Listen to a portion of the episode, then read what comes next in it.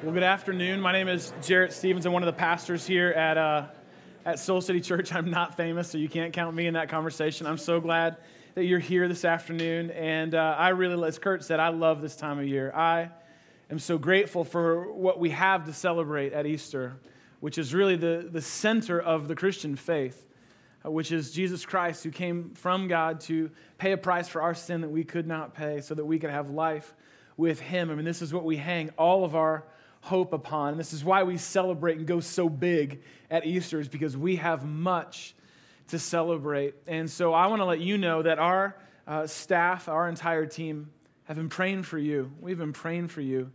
And I know there's a lot of folks who are part of our church who are kind of kicking the tires of faith for a little bit, kind of wondering, you know, what this whole faith thing is all about. Our prayer is that you would this Easter uh, enter into a relationship with Jesus, uh, that your life would be changed by his life.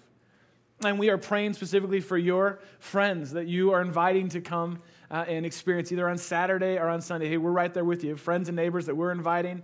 And I'll, I'll just be honest, you know, there can be nerves around that. For me, it's like, I kind of look at it this way like, what do I have to lose? I know who I am and I know what God is doing in my life. I've got nothing to lose when it comes to telling people about what God can do in someone's life. Because I can look at my own life and say, man, if God can change my life, I, I want you to know that He can change yours. So we are praying for your friends that you would not come here alone next Sunday, but that you'd be surrounded by friends and family. We got a person we've been praying for and hoping that this will be the weekend that they enter into a relationship with Jesus. And she stopped me and told me this morning, she said, Hey, I want to let you know I'm bringing like a dozen people with me next week. I can't wait for them to hear the message. And I'm like, I can't wait for you to hear the message. And so this is, it's an exciting, exciting time. And we've kind of focused our uh, attention over the last week and over the course of this month at looking at the events that lead up to the cross and even beyond the cross, specifically in the back half of the book of John, the second half of the Gospel of John. John has a very unique perspective into the life and ministry of Jesus. And so we're kind of camping out there, and today's no exception. We're going to look at a very important moment, in fact, two moments that are directly connected to each other.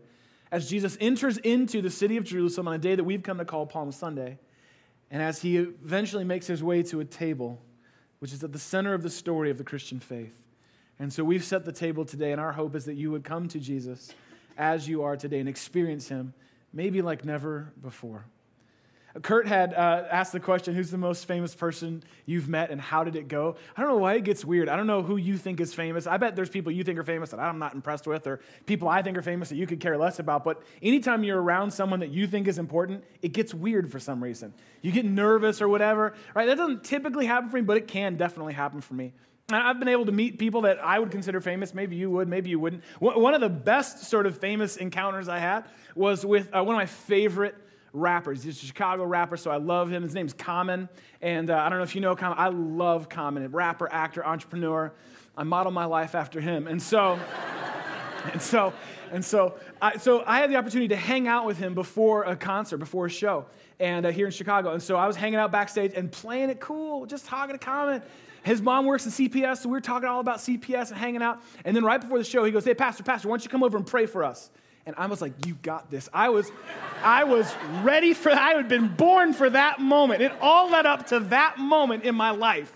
And so I had everyone grab hands, we hold hands, and we're sitting around the circle. And I mean, something came over me, and I was praying for Common and praying for his crew and praying for what they were about to do. And we got to the end of the prayer, and everyone started clapping for my prayer. And I was like, why don't they do this at my church? I didn't say that out loud. And so, so, so it went really well. And he says, he looks over his buddy, he's like, hey, hey, we should get the pastor to come on tour with us. And I'm telling you, there was a second, followed by several hours, where I seriously considered cashing all this thing in and going on the road with Common, just as his full time prayer, just whatever it takes. Well, that, that went well as far as I'm concerned. There, there was a moment where I met another rapper I met uh, in New York. Uh, my friend Josh and I were in New York, and we met, uh, we met Diddy. Uh, Pete, Pete, Sean, just pick a name. We met him.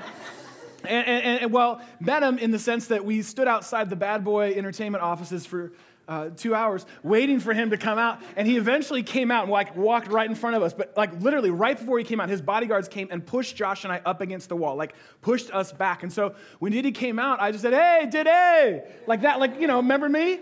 I'm the guy who listens to your music. And so and so he. he he, he kind of gave me one of these. I was like, that's Diddy. That's how he acts. I love, you know, my friend Diddy. And And as I was enjoying that moment, my friend Josh goes out, What up, dog? Amateur. Amateur. I was like, Man, you just killed me and Diddy's moment. So I don't tend to get like, you know, too nervous or flustered around like people that I consider famous, except uh, when, I, when, except when I met Derrick Rose. Um, Derrick Rose used to play basketball for the Chicago Bulls. And back when he was playing basketball, I went to a game one night and I was, I was back and I was kind of where he was at. He was going to get to his car. And I, I just, you know, I love D Rose. And so I, I went up to him to just introduce myself and say, hey, I'm like, hey, D Rose, this is a really good game. That's, that's literally a direct quote of what I said. It's a really good game. I don't, I mean, he kind of looked at me and got in his car, and I'm like, that went well. And, uh, well, I don't know what that is. I don't know who you've met. Maybe you've met people you consider more famous than that, but something happens. We get really weird around people that we think are famous, which is really interesting because we live in a celebrity obsessed culture right now. We live in a very interesting time in human culture in general where we are obsessed with celebrities. And we have had this really interesting dynamic and relationship with people that we don't know, that we idolize is that we kind of raise them up and we kind of put on them all of our expectations that we have for them without ever knowing them. And we hang all of our expectations. And as soon as we find out that they're just like us, or that they don't live up to our expectations that we have, or maybe they're more messed up than us, what do we do? Oh, we grab them from that throne and we throw them in the gutter because they didn't meet our expectations that we had for them. And then they become the pun of so many late night jokes. See, we live in a really interesting time where we can so quickly elevate and idolize people, and then as soon as they disappoint our expectations, we throw them aside to the curb. Now, interestingly enough, a couple thousand years ago when Jesus walked this earth, he faced a very similar moment. We're going to look at a moment in the life of Jesus where his followers and fans had elevated their expectations of who they thought he was to pretty high level. And Jesus lovingly, greatly disappointed them. We're, we're going to look at a moment where Jesus' followers kind of threw a red carpet treatment for him, not because he desired it, but because they demanded it. And their heart towards him in that moment reveals something that I think is in every one of our hearts that God wants us to pay attention to this Easter. And his heart towards them and what he did in that moment reveals the heart of God which I hope you actually get a glimpse of in our time together today. So I'm going to ask you to grab a Bible and, and turn to John chapter 12. John chapter 12. If you brought your, brought your own Bible, fantastic. If not, we've got you covered. There should be a blue Bible in your seat back or right in front of your seat. Would you grab that? And in the blue Bible, it's page 750. You can turn to 750. It's John chapter 12. Let me give you some context, and then we're going to get into a couple verses of these two very unique, distinct, but connected moments in the days leading up to the death of Jesus and the resurrection of Jesus. Okay, let me give you some context into John chapter 12. So, Jesus had just come out of the moment that we looked at last week where Jesus had raised his friend Lazarus from the dead. This is one of the greatest and last miracles in the life of Jesus before the cross. And so that actually gained him a lot of fans and followers. Got a lot of likes on Instagram for the Lazarus picture. And so Jesus like people are coming out now and Jesus is actually making his way into the city of Jerusalem. And he's heading there ultimately because he knows what awaits him there. There was a plan and a plot to actually end Jesus' life. He was such a threat to the religious establishment that they thought we can kill the movement if we kill the man. And so they had put into motion a plan to end his life. And so this is right in the thick of that. He comes into this city of Jerusalem, which is really like the religious kind of capital for that culture in that day. And he's coming into the town of Jerusalem the week before Passover. And this is a very important holiday. The context matters here.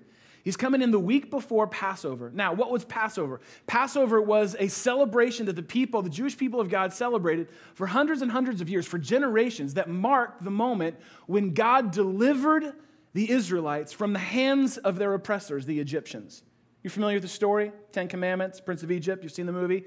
God delivers his people from Egypt and they celebrate through Passover how God literally, Passover, when the angel of death came and wiped out a bunch of the Egyptians, they were spared and saved. And so every year, this time of year, they would mark that and remember how God had liberated them from their oppressors. And now here we are, hundreds and hundreds of years later, and Israel is back under oppression again. They are being occupied by the Roman Empire. Rome's in charge, and the people of Israel want a king to come and liberate them once more.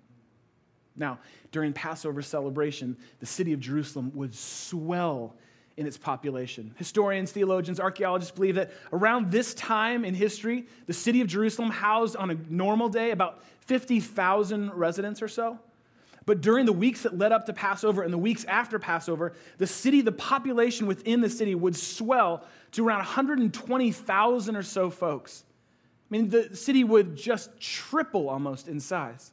Think about it. that's like that's like having the Blackhawks victory parade in the middle of the Chicago Marathon during Lollapalooza. Like that's like that's what's happening. So many people are in the city of Jerusalem. And Jesus is there right in the thick of it all. And he comes into the city of Jerusalem on a day that we have come to call today Palm Sunday. That's not what it was called on the day that Jesus entered into Jerusalem. Jesus entered into Jerusalem a week before Passover on a day that was called Lamb Selection Day. Now, on Lamb Selection Day, what a person would do, what a family would do, is they would go and select a pure and blameless lamb that would be offered in sacrifice on Passover. That's kind of the system and the structure of how it worked back then, that only the blood of an innocent lamb could cover, you know, ceremonially cover over the sin of a person. And so a family would go, and there was great anticipation on Lamb Selection Day. This is a, people get very excited because they're going to pick the lamb that's going to symbolically cover over their sins and bring about redemption for them. There's a lot of excitement on Lamb Selection Day. And here comes Jesus into the city of Jerusalem on Lamb Selection Day. What was it that John the Baptist, his cousin, said just a few short years before? Behold, the Lamb of God who comes to take away the sin of the world. Jesus Christ is entering into Jerusalem on Lamb, Selection Day as God's perfect Lamb, as God's selection for who would take over and take on the weight of the sin of the world. Jesus enters into Jerusalem like a lamb. But the people who had gathered there wanted a lion. And so let's see what Jesus gives them. John 12, verse 12. This is Jesus about to enter into the city of Jerusalem. The next day, a crowd had come for the festival, Passover, and they'd heard that Jesus was on his way into the city of Jerusalem. So they took out palm branches and went out to meet him shouting, Hosanna, Hosanna. Blessed is he who comes in the name of the Lord. Blessed is the what? King of Israel. You might want to circle that. Hosanna, Hosanna. Blessed is he who comes in the name of the Lord. Blessed is the King of Israel. Now, two notes here. They grab palm branches. Why? Because those are the nearest and handiest things for them to grab? No, actually, not, not at all. The symbol of a palm branch had great purpose and intention. Did you know that the, in that culture, in that day, the palm branch for Jewish people of that day was actually a symbol of freedom? The last time that the nation of Israel was free, that means outside of captivity, there was something stamped on every coin in their currency. Do you know what symbol was stamped on their coins? It was a palm branch. See, this branch was more than just a convenience, this was a statement that this, here comes the king who is going to set us free. And they're calling out, Hosanna, Hosanna, blessed is he who comes in the name of the Lord. How did they all sort of know to chant that? Was there a guy in the front? Now you go, now you go. Like, how did they know how to do that? Well, they're actually pulling from an old psalm that was written by Israel's greatest king, King David. So they go all the way back to Psalm 118 to pull out this cry now, you don't have to turn there in the Bible. I want to put it on the screen so we can read it and see if in the original verse there's something that isn't in their battle cry. Psalm 118, verse 25 says this Lord, save us. Lord, grant us success. Blessed is he who comes in the name of the Lord. Now, does it say anything there about the king of Israel? No. But the people in Jesus' day added to Psalm 118. They remixed it and added in for themselves this cry for a king. We're laying down palm branches to symbolize he's going to bring us freedom from our oppressors. It is coming at Passover. He is going to deliver us from the hands of our oppressors. Blessed is he who comes in the name of the Lord, our King of Israel, who will rule over our throne that we have established for him. So you see, their, their worship is sincere, just misguided. Because their worship is wrapped up in their expectation of what they want Jesus to be and the kind of king that they expect him to be. See, they, they knew all about kings, they knew all about power.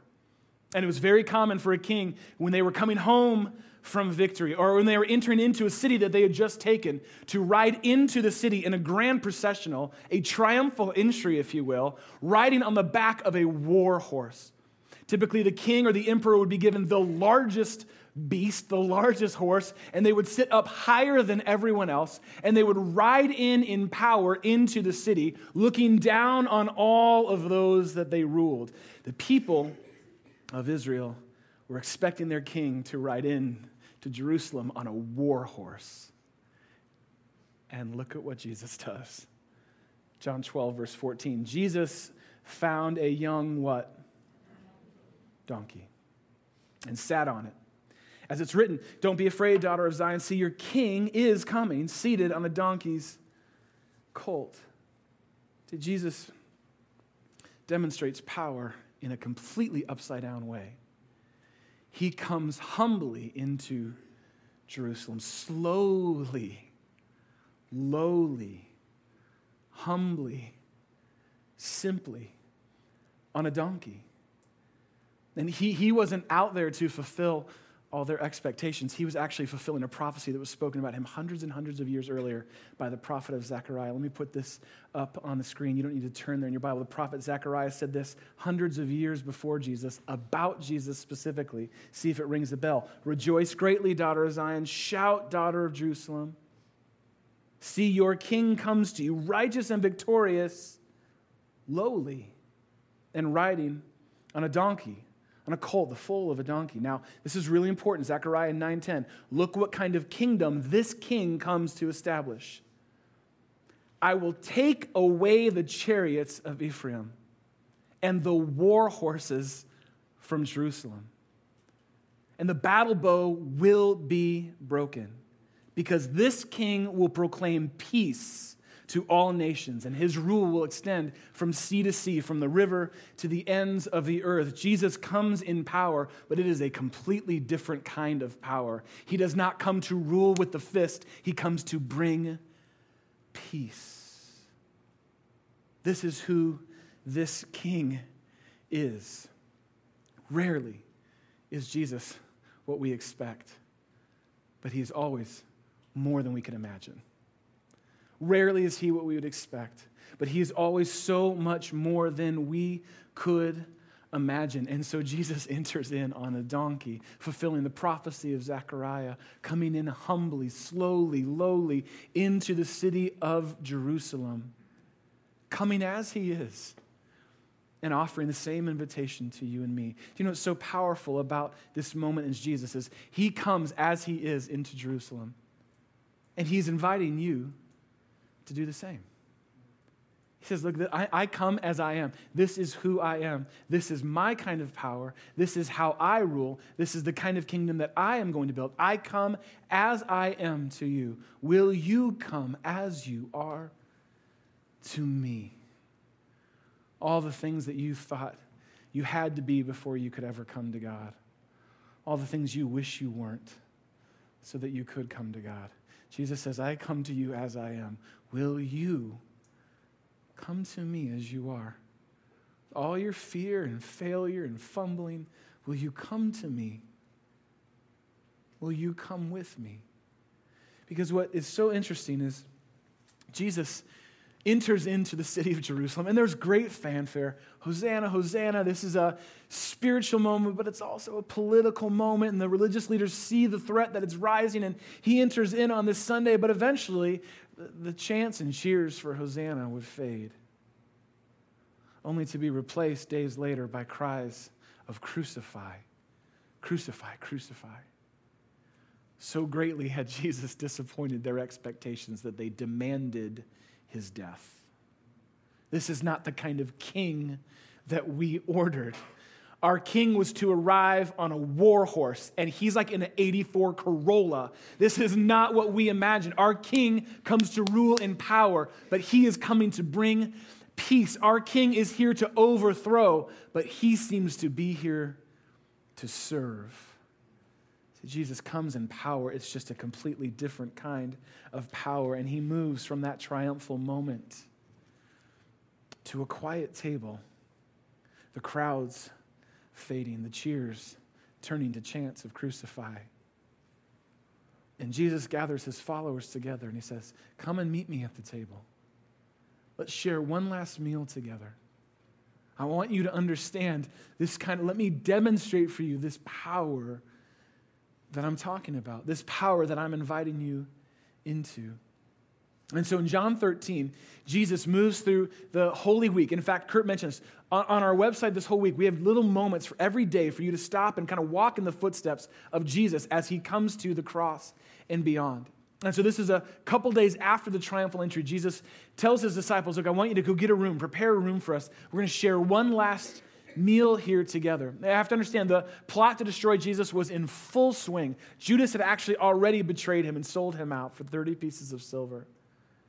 And Jesus gathers his disciples together, and they're all sitting waiting around the table for him. And Jesus comes in, no doubt, from a time of quiet reflection and prayer with God into the table. What would come to stand at the center of the Christian faith. And he walks in past the front door of this borrowed room. This is the Savior who had to borrow a donkey, now borrows a room for his last meal with his followers, and he sits at the table and he sees what all of them missed. Someone had forgotten to post at the door a servant to wash everyone's feet when they walked in.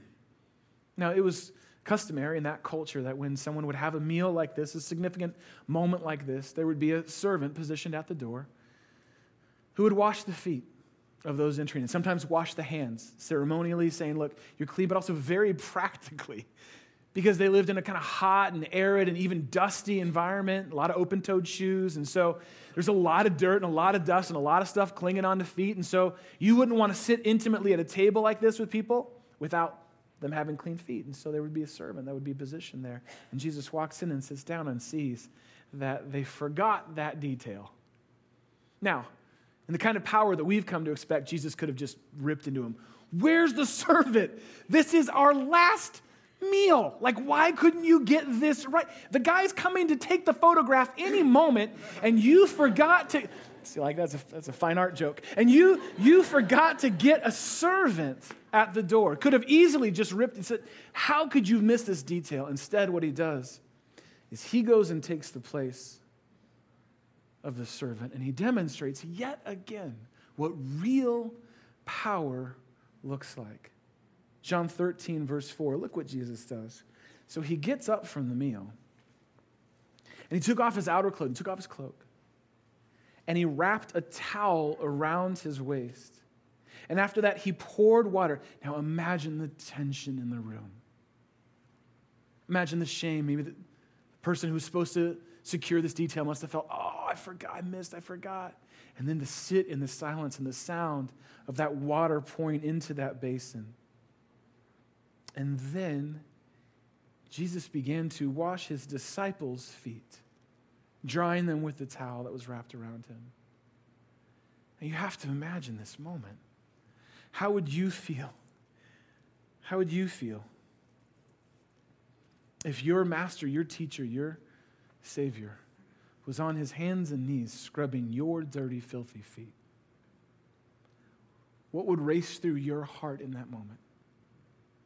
How would you feel to see the Son of God in the lowest possible position in the room?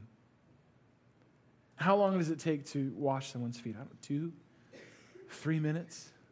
Twelve disciples? Do the math. That's a significant amount of time to just sit in that tension of Jesus Christ, Savior of the world, showing that He is not just here to save, but to serve.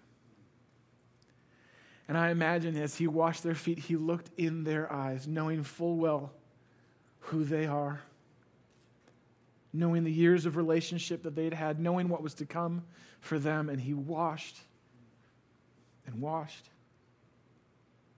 every one of them, including Judas, the one who would betray him, including Peter, the one who would deny him. In fact, all but one of them would abandon him. And still, he serves. Still, he serves. And when that moment had passed in verse 12, John 13, verse 12, he finished washing their feet. He put his clothes back on and he returned back to his place at the table. He says, Look, do you understand? Like, do you get, do you understand what I've done for you here today? Do you see what I've done for you here?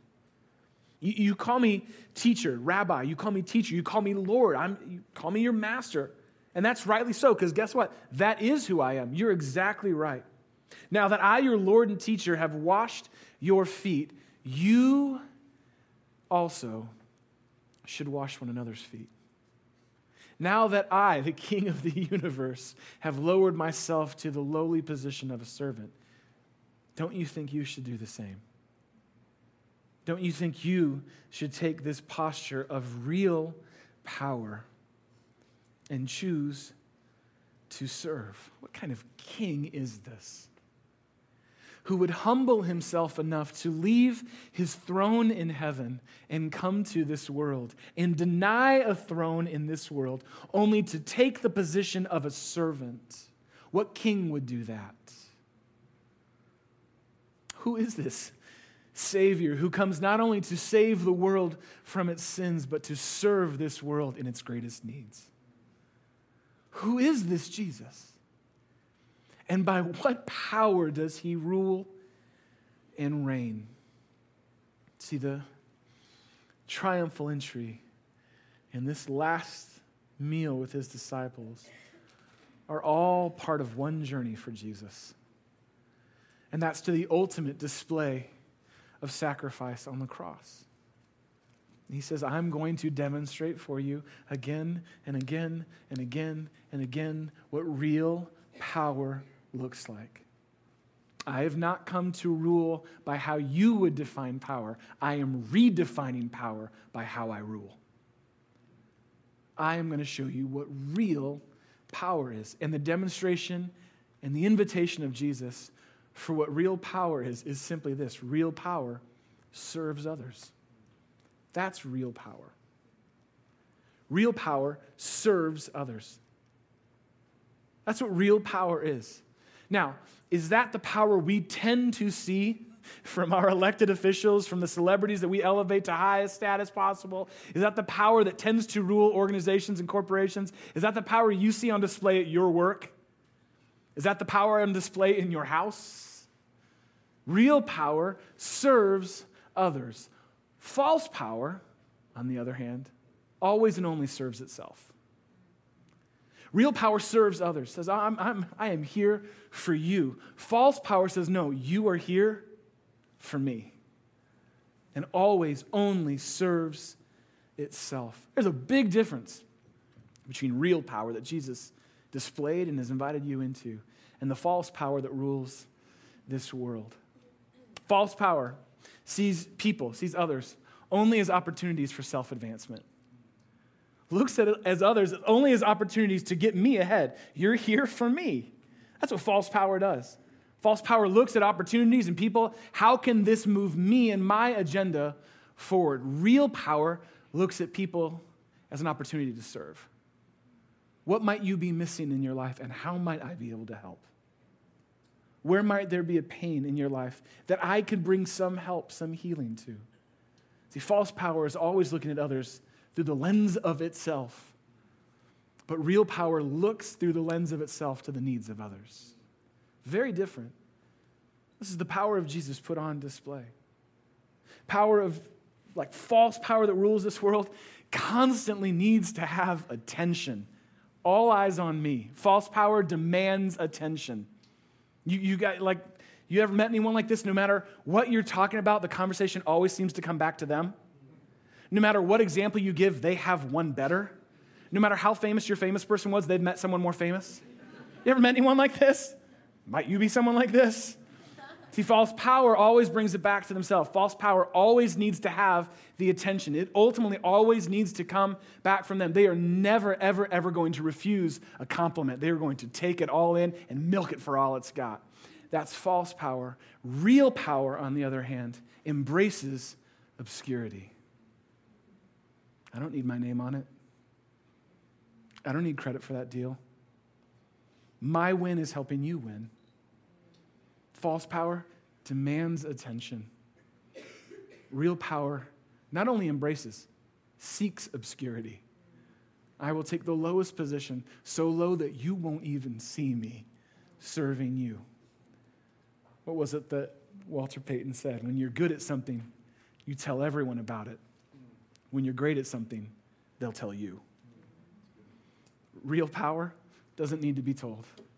False power tells everyone has to have the attention. False power is always fighting for and demanding for, sometimes on the surface, lots of times beneath the surface, their right, the need to be right. False power has to be right at all costs, at all times, in all arguments, in all conversations. False power has the need to be right at all times. Real power lays down its rights. I'm going to lay down my agenda, I'm going to leave that at the door so that I can be present to serve you with whatever you may need. False power fights for control, like desperately fights, white knuckle fights for control at all costs in all areas of their life. But real power releases control to God. It says, God, it's your world. I am your child. I trust you. False power loves triumphal entries. Real power loves the towel and the bowl of water. Jesus said, I've come that you may know and have real power. And it comes from God through me to you. And it is an upside down kind of power because this is an upside down kind of kingdom where the first are last and the last are first and the least are greatest and the greatest are least. And we seek to serve and demonstrate real power by putting others before ourselves. So, the question for you this Easter and for your life is what kind of power are you pursuing right now? What kind of power are you pursuing right now in your life? Is it a false power that needs to have attention, that needs to be right, that needs to make sure everything goes your way, that sees other people as opportunities for your own advancement? Or are you pursuing a real power that says, I am here for you, I am here to serve? I have been served by the Savior of the universe. The least I can do is serve you. What kind of power are you pursuing in your life right now? What is the thing that you're holding out there? Is it a bigger title? Is a bigger influence, bigger paycheck? What is it? None of those things are bad in and of themselves. But when they are the thing that you're pursuing, you might be missing what real power really is. Real power seeks to serve.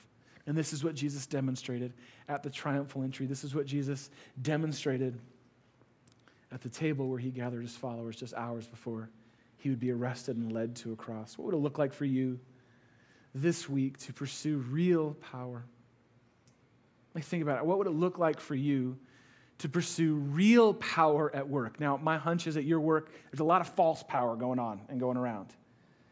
So, what would it look like for you to say, I'm going to come into that environment tomorrow and I'm going to bring a real power? Now, look, I know, uh, like, you probably want when you show up to work tomorrow, if we're to be really honest, it would be great if they threw you a triumphal entry when you walked into work tomorrow. Like, Susan's here, bring out the palm branches. Like, that would be great. They're probably not going to do that tomorrow. In fact, there's going to be more demands put on you and more expectations put on you, something that Jesus can relate to. So, what would it look like for you to walk into that environment and say, I'm not here for a triumphal entry. I am here to wrap the towel around my waist and to serve. Who can you serve tomorrow? Who can you take a lower position than tomorrow? Even if it goes against your org chart, even if it goes against your company culture. Say, no, I'm here on a higher agenda. I'm a part of a bigger kingdom than this company. So I'm here to serve.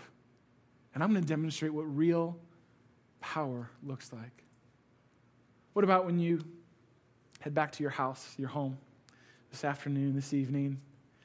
Maybe you're going back to roommates. Oh, there's a lot of, A lot of good power struggles between roommates, a lot of passive aggressive power struggles between roommates, dishes left in sinks to prove a point, right?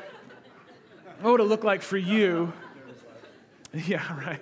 And some marriages too. What would it look like for you to show real power with the people that you live with in your home? What does real power look like?